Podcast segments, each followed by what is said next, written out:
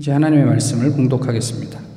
서기관 중 한 사람이 그들이 변론하는 것을 듣고 예수께서 잘 대답하신 줄을 알고 나와 묻되 모든 계명 중에 첫째가 무엇이니이까? 예수께서 대답하시되 첫째는 이것이니 이스라엘아 들으라. 주 곧 우리 하나님은 유일한 주시라. 내 마음을 당하고 목숨을 다하고 뜻을 다하고 힘을 다하여 주 너의 하나님을 사랑하라 하신 것이요. 둘째는 이것이니 내 이웃을 내 자신과 같이 사랑하라 하신 것이라 이보다 더 큰 계명이 없느니라. 서기관이 이르되 선생님이 옳소이다. 하나님은 한 분이시오. 그 외에 다른 이가 없다 하신 말씀이 참이니이다. 또 마음을 다하고 지혜를 다하고 힘을 다하여 하나님을 사랑하는 것과 또 이웃을 자기 자신과 같이 사랑하는 것이 전체로 드리는 모든 번제물과 기타 제물보다 나으니이다. 예수께서 그가 지혜 있게 대답함을 보시고 이르시되 내가 하나님의 나라에서 멀지 않도다 하시니 그 후에 감히 묻는 자가 없더라. 아멘. 죄송한데 제 자리 안경 벗어놓은 것 같아서.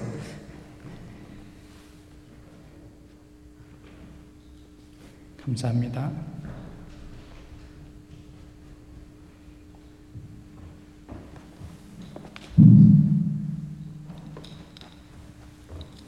안경을 쓰는 게 좀 낫죠?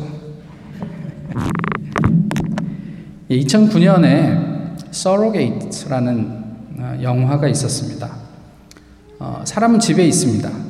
집에서 어, 기계 위에 누워 있고 어, 그러고 나면 이제 로봇가 일상 직장에 출근도 하고 뭐 이렇게 되는 거죠. 사람은 늙어가는데 로봇은 늙지 않으니까 사람들이 거기에서 자신감을 갖게 되는 뭐 어떤 그런 내용의 영화였습니다. 어, 이런 어, 말로 시작을 합니다. 일종의 광고 같은 어, 이야기였는데요. 어, 부상과 질병의 위험에서 벗어나고 운동이나 성형 없이 완벽한 외모를 갖추는 거죠. 불가능한 꿈이 이제는 불가피한 현실이 됐어요. 이런 이야기로 이제 영화는 시작을 합니다.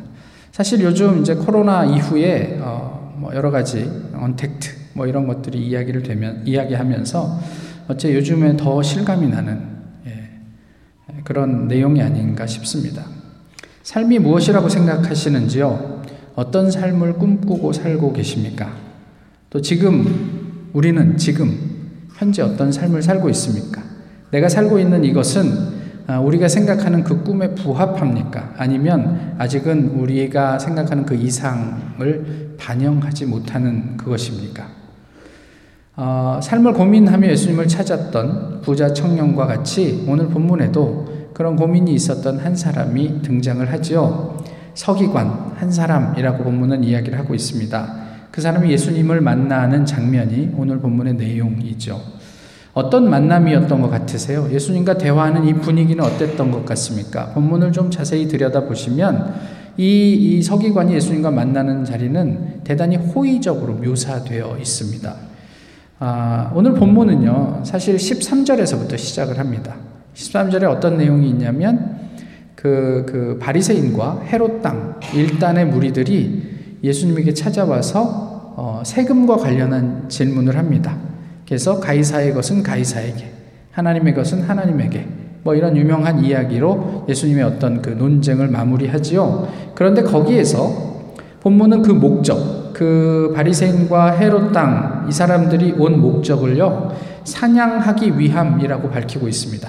책 잡으려 하여 라는 이야기가 어떤 어떤 대상을 사냥하기 위한다라는 의미를 가지고 있거든요. 그러니까 아, 이 내용은 별로 호의적이지 않은 거예요. 이 바리새인들 헤롯 땅에 이 무리가 와서 저 예수라는 저 사람을 어떻게 하면 우리가 이렇게 걸어낼 수 있을까? 뭐 이런 의도를 가지고 예수님하고 세금에 대한 어려운 문제를 내면서 이제 이야기를 했다.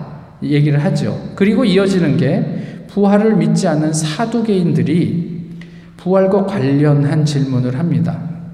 이것 또한 예수님과 그저 논쟁하기 위함입니다. 본문의 내용에서는 그래요. 그 내용을 보면 하나님과는 상관이 없는 내용을 이야기를 하고 있는 거예요. 그러면서 예수님이 그들에게 뭐라고, 뭐라고 얘기를 하십니까? 당신들이 이런 논쟁을 하는 것은 하나님을 제대로 알지 못해서 오해했기 때문이다. 라고 이제 마무리를 하시는 거죠. 이런 일련의 상황을 지켜보던 한 사람이 오늘 본문에 등장하는 서기관이었어요. 이 서기관이 예수님에게 접근합니다. 그가 예수님에게 간 이유를 본문은 뭐라고 얘기하죠? 예수님이 이전에 종교 지도자들과 대화하고 논쟁을 하면서 그 대답을 잘 한 것을 보고 가게, 되었다라고 얘기를 해요. 그래서 그, 그, 그 종교 지도자들 날선 질문에 잘 대답하는 것을 보아하니 내가 가서 한번 대화를 해보고 싶다라는 어떤 관심이 생겼던 것이 아닐까 싶어요. 그래서 이제까지 자신이 만난 스승과는 좀 다른 어떤 차별된 무엇을 내가 어, 얻을 수 있지 않을까라는 기대를 가지고 갔을지도 모르겠다 싶습니다. 그러면서 예수님 앞에 서서 가장 큰 계명이 무엇입니까? 라고 질문을 하지요. 예수님은 뭐라고 대답했죠?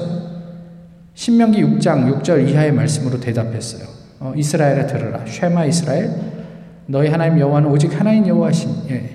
너희는 마음을 다하고 힘을 다하고 뜻을 다하여 내 하나님 여호와를 사랑하라. 이렇게 말씀을 하셨단 말이에요. 사실 당대에 그 좀그 그 유대인이라면 어, 경건한 유대인들은 이런 조시, 조석으로 아침 저녁으로 그 기도하는 신앙 고백의 내용이 이 내용입니다. 그러니까 하나님은 유일하신 분이고 우리가 어, 마음과 성품과 힘과 뜻과 모든 것을 다해서 하나님을 사랑해야 한다라는 것은 뭐 다 아는 내용이죠. 그럼에도 불구하고 이 서기관은 왜 예수님 앞에서 그게 너무 기본 중에 기본, 누구라도 다 아는 내용을 물어봤을까 싶습니다. 그 이면에 어떤 behind story가 있었을까 싶은 거예요. 여기 예수님은 이웃사랑이라는 새로운 화두를 집어넣습니다. 이 서기관의 마음은 어떤 의미를 담아서 그렇게 예수님에게 질문했을까 하는 그 마음은 예수님께서 말씀하신 다음에 대답하는 것으로 저희가 좀 미루어 짐작할 수 있는데요. 먼저는 하나님은 유일한 신이다. 서기관은 이렇게 대답하지 않았습니다. 뭐라고 서기관 대답했냐면 하나님은 유일한 신인데 사실 그게 진리입니다. 이렇게 대답했습니다. 이 이면에 무슨 의미가 담겨 있을까요? 하나님은 유일한 신이라는 게 진리인데 왜 내 주변에 있는 사람들, 소위 종교의 일가견이 있다고, 신학의, 신앙의 일가견이 있다고 하는 사람들의 삶을 통해서는 이것이 목격되지 않을까요? 라는 질문도 그 안에 담겨 있는 것은 아닐까 싶어요. 그러니까 사람들이 말로만 진리를 운운하지만 실제로는 다른 신도 섬기고 있었다. 라는 이야기를 하고 있는 거예요. 우리는 하나님만 섬기지 하지만 실상은 그러지 않았다 라는 이야기이기도 한 거예요. 그리고 또 하나님을 사랑하고 그것이 이웃에게 드러나는 것이 우리가 행하는 어떤 종교적인 행위보다 더 중하다 이런 이야기를 이런 고백을 했어요. 이 서기관이. 이 또한 중요한 의미를 가지는데요. 하나님을 사랑한다면서 경건한 유대인들이 공을 드리는 것이 무엇입니까?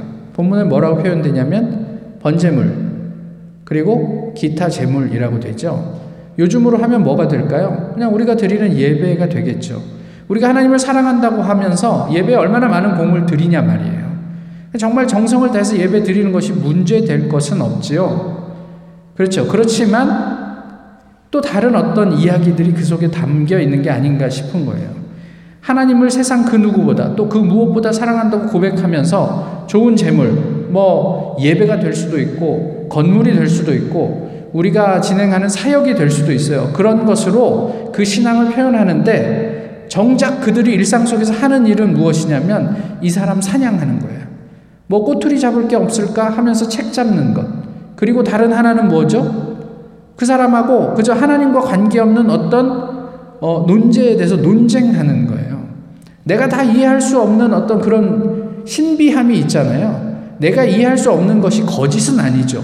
그런데 사두개인들이 부활을 이해할 수 없다고 해서 끊임없이 주변에 있는 바리새인들과 여러 사람들, 심지어 오늘 본문에 예수님과 논쟁을 합니다. 이게 말이 되냐? 부활이라는 게 개념적으로 말이 되냐? 이런 이야기를 하는 거죠. 하나님을 사랑하는데 하나님을 알지도 못하고 하나님을 사랑한다고 하는데 실제로 그의 삶, 삶은 하나님의 사랑과는 무관한 어떤 것으로 표현되고 있다면 이것이 도대체 무슨 의미입니까? 이런 답답함을 가지고 예수님께서 예수님께 나와서 묻는 거예요. 정말로 정말로 중요한 계명이 무엇입니까? 무엇을 우리가 알아야 이런 어떤 실제적인 괴리 없이 하나님을 진정으로 섬길 수 있겠습니까? 라는 질문이란 말이에요. 거기에 대해서 예수님은 네가 알고 있는 것이 전부야. 그런데 하나님의 진짜 의미는 그 이면에 그것이 이웃을 향해 나가게 되어 있는 것이야 라고 하면서 당시의 유대인들은 이야기하지 않던 이웃 사랑을 더해서 이 서기관에게 말씀해 주신 거죠. 어, 하버드 대학과 예일 대학에서 어, 교수 생활을 했던 어떤 분이 이런 이야기를 했습니다. 우리는 의식과 무의식, 우울증과 퇴행, 분노와 방어 기제, 역기능, 중독, 상호 의존과 같은 심리학 용어에 매우 익숙하다. 이러한 심리학적 용어들은 속죄, 부활, 죄, 용서, 은혜 등의 영적, 신학적 용어보다 우리 사회, 심지어 교회에서조차 더 자주 많이 쓰인다. 그러나 당신이 만일 심리학의 세계에 단순히, 단순하게 남아있거나 심리적 질문만 하게 된다면 당신이 영적 지혜가 필요할 때 당신은 그저 심리 상담 수준의 답만을 듣게 될 것이다. 어떻게 생각하십니까? 사실 교회에서 이런 어떤 신학적인 주제들, 구원, 죄, 하나님 나라, 은혜, 이런 것들이 사라진 지 오래됐어요. 불편한 것들은 빼버리고 또 그 다음에 우리가 그래도 좀 의식이 있는 교회라는 것을 드러내기 위해서 사회적인 많은 이슈들에 대해서 뭐 강연도 하고 하지만 정작 중요한 구원에 대해서 예수 그리스도에 대해서 성령에 대해서는 이제 점점 이야기하지 않는 현실을 꼬집고 있는 거죠. 매우 중요한 이야기입니다. 우리는 직면한 이슈, 내 눈앞에 보이는 이슈를 고민하다가 정작 중요한 본질적인 문제들을 잃어가고 있는 것은 아닌지 잘 살펴보아야 하지 않을까요? 요즘 한국에서 아주 핫한 여인이 있습니다. 자녀 교육의 대가. 뭐 엄마들은 다 알, 알죠. 오은영 박사. 예. 저는 거의 그분의 이야기를 잘 보진 않는데 차라리 개는 훌륭하다 이런 걸 봐도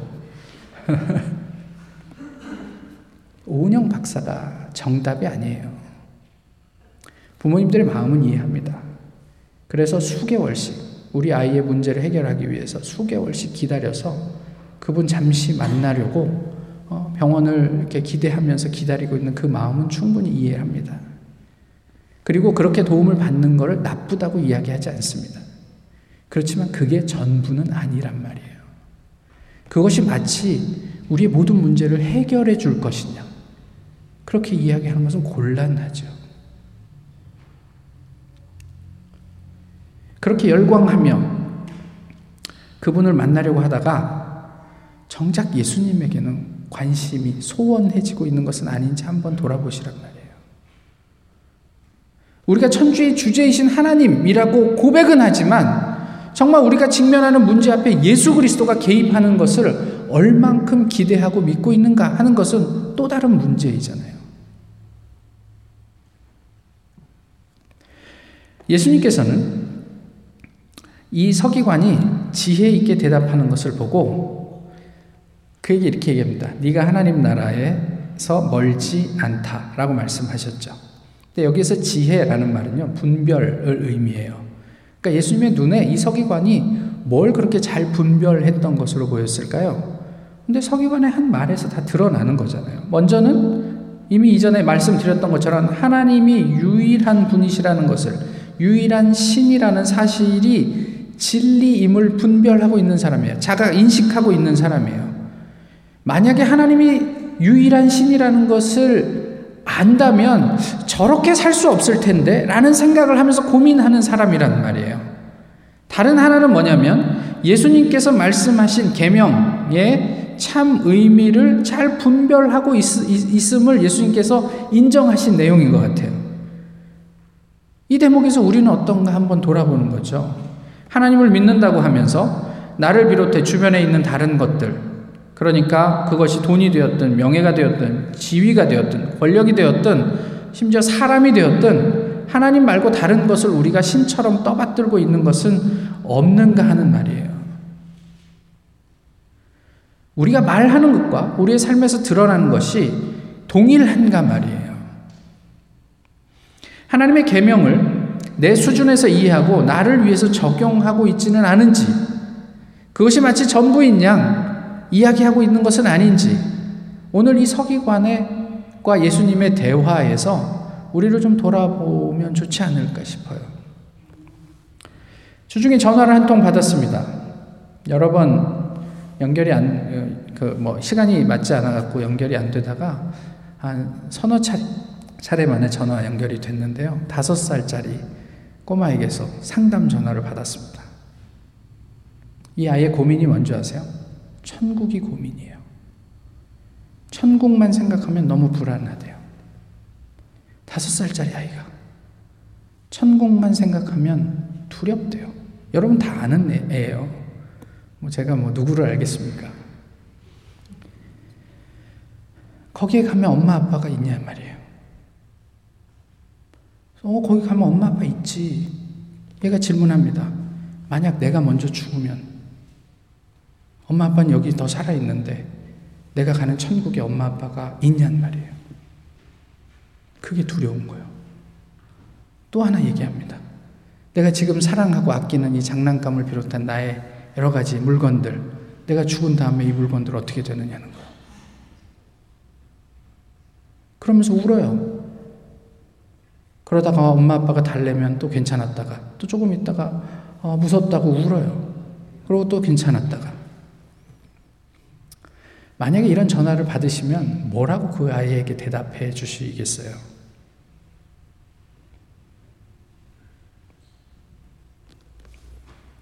전화를 끊고 가만히 생각을 해보니까요.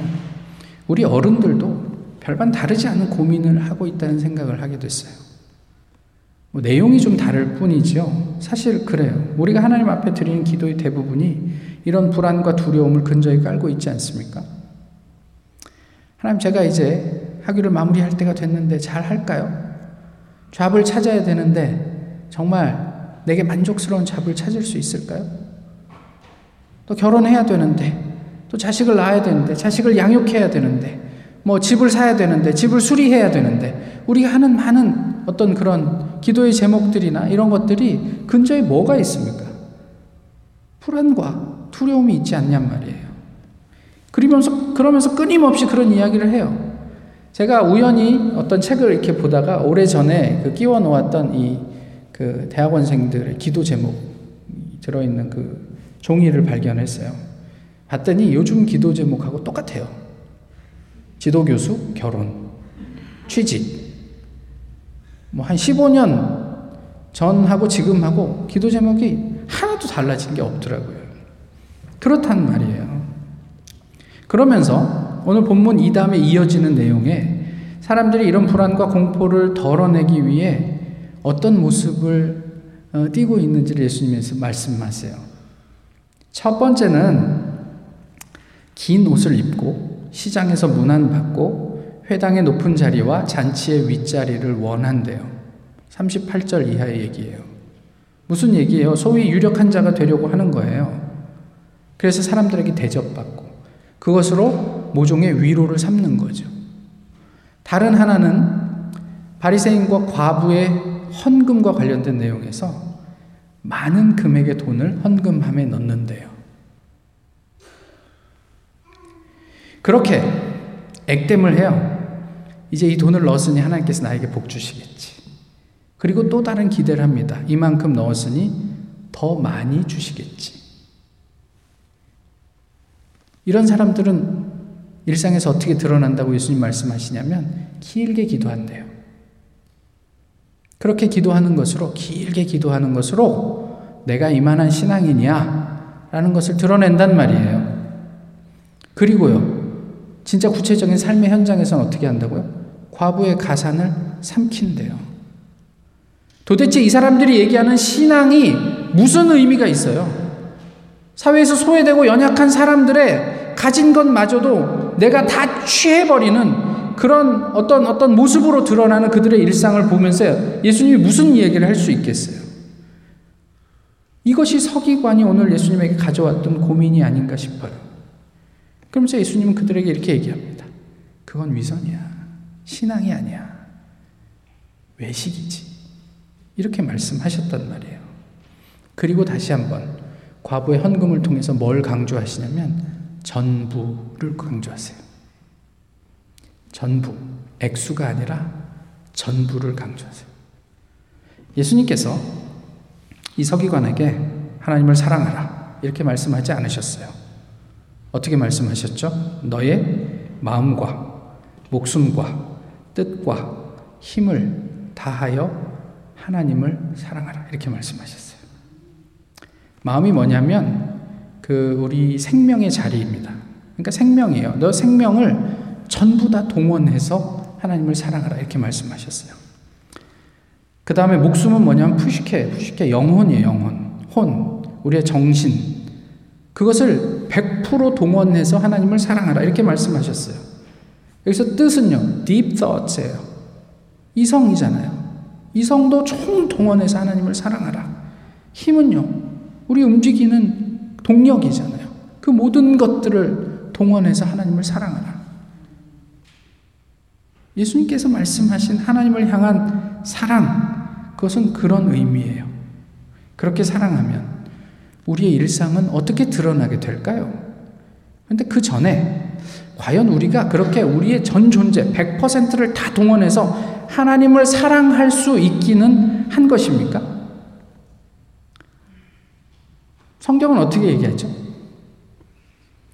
성경은 너는 못해 뭐 이렇게 말씀하시나요? 아니요. 할 수 있어. 이렇게 얘기하시죠. 사케오를 아시죠? 사케오가 예수님에게 궁금했습니다. 그리고 예수님을 만나고 뽕나무에서 내려온 다음에 집에까지 가죠. 예수님과 함께. 사람들은 수군됩니다. 어떻게 저런 죄인과 함께 가는가? 근데 사케오는 예수님과 그렇게 집까지 가면서 예수님과 친밀하게 대화를 나누었겠죠. 무슨 대화를 했을까요? 이 가운데 그 대화의 내용을 알고 계신 분들이 몇 분 계십니다.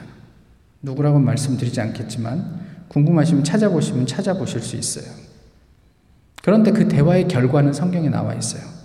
집에 들어가서 사개오가 뭐라고 이야기하죠? 제가 가신 재산의 절반은 아무 조건 없이 이웃과 나누겠습니다. 이렇게 얘기합니다. 그리고 나머지 내가 가진 이제까지 벌었던 돈 중에 남의 것을 속여 취한 것이 있으면 내가 네 배를 갖겠습니다. 이렇게 얘기를 해요. 사개오의 직업은 세리장입니다. 세리가 아니고 세리장이에요. 그러면 세리장이 되기 위해서 사개오는 남들보다 더 좋은 말로 성실하게, 나쁜 말로 악랄하게 사람들을 등쳐먹어야 하는 사람이에요. 로마의 아부도 해야 되고 하니까요. 그럼 우리가 그냥 좋게 봐서 어, 이웃과 나누는 50%는 그냥 그 자기가 주식 투자해가지고 벌은 돈이라고 인정해주고 나머지 50%가 자기의 재산이라고 한다면 그의 직업 관계상 그, 그거는 전부 다 남들을 속여 취한 거죠. 그럼 그 중에 4배를 갚아야 한다면 그는 예수님 만나고 한 200억 이상의, 그러니까 전 재산이 100억이라고 했을 때 뭐 200억 이상의, 4배 이상의 그, 그 자기 이제 원래 가지고 있던 재산의 2배, 그리고 현재 가지고 있는 재산의 4배 이상의 빚을 져야 되는 상황인 거예요. 근데 그, 그 본문을 보시면서 삭개오가 그런 이야기를 하면서 불안했을까요? 두려워하면서 이걸 덜덜덜 떨면서 제가 마지 못해서 내가 이렇게 빚을 지겠습니다. 이렇게 얘기를 한 건가요? 그렇게 보이지 않아요.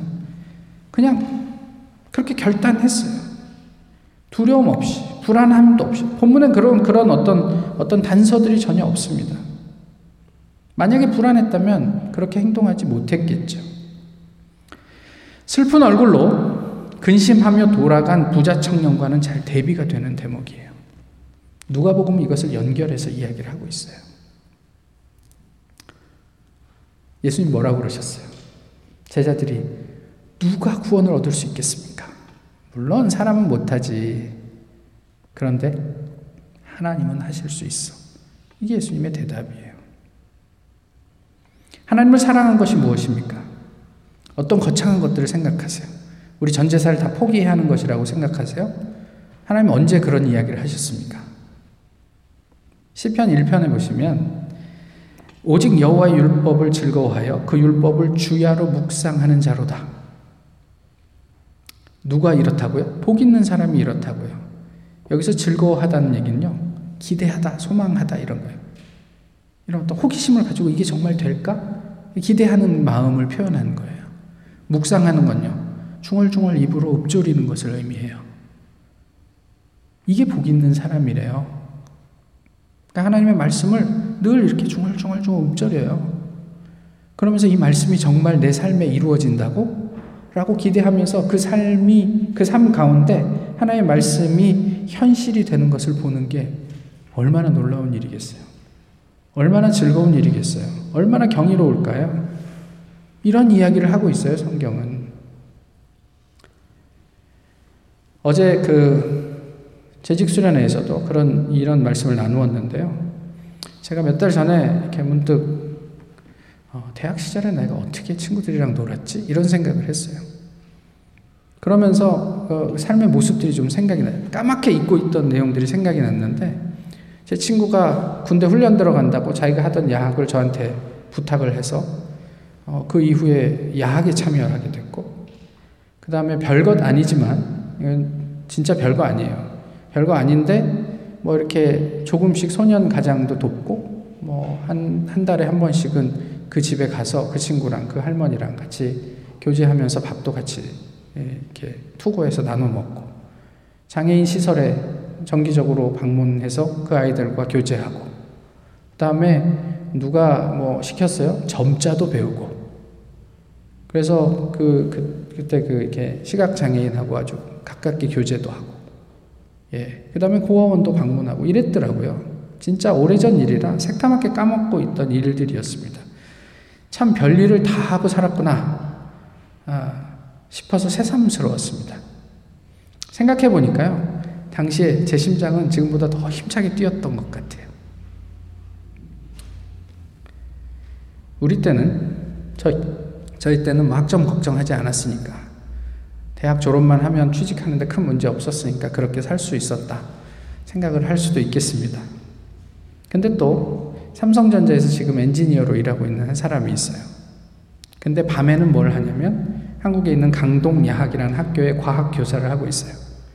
그러니까 수업이 있는 날이면 오후 5시면 퇴근을 해야 된대요. 무슨 일이 있어도. 그리고 학교까지 가는데 2시간 걸린대요. 5시에 퇴근하면 7시에 도착해서 한 10시 반쯤 모든 학교 일이 끝나면 집에 가서 자고 그 다음날 또 출근을 해야 되는 거죠. 자기가 가르치는 학생의 대부분은 6, 70대. 어른들이에요. 더 치열하고 더 각박한 세상을 살지만 지금도 여전히 자신의 삶의 큰 몫을 이웃과 나누는 사람들이 있더라고요.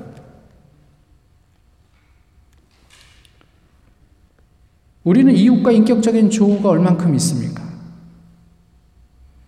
예수님과의 만남에는 관심을 가지죠. 예수님이 나랑 만나주면 대박이겠다. 이런 이야기들은 많이 하는데 정말 예수님이 계시는 그 자리에는 우리가 별로 가지 않는 것은 아닌가 모르겠어요. 대개 우리는 내 자리를 위해서 예수님을 필요로 해요. 그렇게 해서 우리의 불안이나 두려움이 해소될 수 있을까요? 이웃을 위해서 내가 하나님의 형상이 되지 못하면 그렇게 해서 우리의 불안, 그, 그, 우리의 신앙은 도대체 무슨 의미가 있겠느냐 하는 거예요. 보세요. 교회를 통해서 우리가 섬겨요, 이웃을. 또 우리가 헌금하는 것으로 교회에서 송금해서 선교사들을 돕고 있어요. 그리고 어, 우리 자녀들의 신앙을 위해서 뭐 여러분들이 지금 이 자리 말고 다른 곳에서 애를 쓰고 있죠. 근데 적어도 나는 아니에요. 누군가 해주겠지. 이런 것들을 뭐라고 하냐면 비인격적인 섬김이라고 그래요. 비인격적인 선교라고 그래요. 비인격적인 교육이라고 그래요. 요즘 줌이 발달했으니까 줌으로 어, 연애를 할 사람을 만나시고 줌으로 연애하시다가 줌으로 결혼하고 평생 줌에서 만나면서 결혼 생활을 하세요. 어제 이렇게 얘기했더니 앞에 앉은 어떤 분이 어, 신박한 생각이라고 좋은 아이디어 같다고 얘기를 하시지만 대부분은 말도 안 된다는 어떤 헛 웃음을 웃으셨죠? 왜 안 돼요? 우린 신앙을 그렇게 생활, 신앙생활을 그렇게 하기도 하잖아요. 결혼 생활이라고 안 될 거 뭐 있어요? 안 된다고 생각한다면 결혼 생활은 인격과 인격이 만나서 부대끼는 것이기 때문에 그렇죠. 근데 왜 교회는 그래도 된다고 생각하십니까? 요즘 뭐 이제 뭐 포스트 코로나 얘기하면서 이제 앞으로 예배는 이런 식으로 온라인으로 드리는 예배가 많아질 것이다. 뭐 그걸 나쁘다고만 얘기하지 않겠습니다만은 그것만으로 충분하겠는가? 전 잘 모르겠어요. 인격과 인격이 만나지 않고 우리의 신앙생활이 정상적인 신앙생활이 가능해질까? 잘 모르겠어요. 교회에서 어떤 훌륭한 사역을 하더라도 내가 참여하지 않으면 도대체 그게 나에게 무슨 의미가 있습니까? 사역지에서 훌륭하게 사역을 하는 선교사가 있다고 하더라도 내가 그 사역지 한번 가보지 않고 그 사역지에 있는 현지인들을 인격적으로 만나보지 않으면 도대체 내 안에서 어떤 변화가 유발될 수 있을 것 같으세요?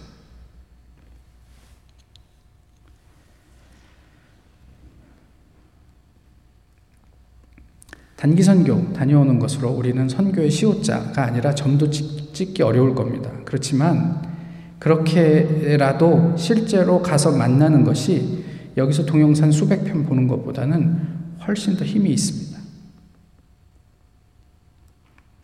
예수님과의 인격적인 만남은 필연적으로 이웃과의 인격적인 만남으로 연결이 됩니다. 그것을 오늘 본문에서 예수님께서 말씀하신 거예요. 우리가 이웃을 사랑하지 못하는 것은 혹 하나님을 인격적으로 만나지 못하기 때문은 아닙니까? 하나님을 도깨비 방망이로 만드시지 마세요. 내 필요할 때 하나님 금나하러 뚝딱 믿습니다. 이게 믿음입니까? 아니죠. 성경은 그렇게 얘기하지 않아요. 비인격적인 하나님은 세상의 잡신과 다르지 않습니다. 우리 스스로 하나님을 잡신으로 만들어 놓고 내가 대단한 하나님을 섬기는 양, 착각하는 우는 범하지 않았으면 좋겠습니다. 성경에는 이 서기관의 다른 삶에 대한 언급이 없습니다. 이 사람은 그저 예수님이 하신 말씀을 그대로 고백했을 뿐이에요. 그리고 예수님은 그에게 이렇게 얘기합니다. 내가 하나님의 나라에서 멀지 않다. 어떻게 느끼십니까? 제가 만약 서기관이라면 되게 섭섭했을 것 같아요. 아니, 내가 이렇게까지 찾아왔는데 적어도 내가 오늘 나와 함께 낙원에 있으리라. 이 정도는 들어야죠. 이건 뭐 하나님 나라에 들어갔다는 얘기도 아니고 아니란 얘기도 아니고 네가 하나님 나라에서 가깝다. 뭐 이런 얘기가 되게 섭섭했을 것 같으세요. 같아요. 그런데 괜찮아요. 왜 그렇죠? 예수님을 만났잖아요. 예수님을 만난 사람이잖아요. 괜찮을 것 같아요.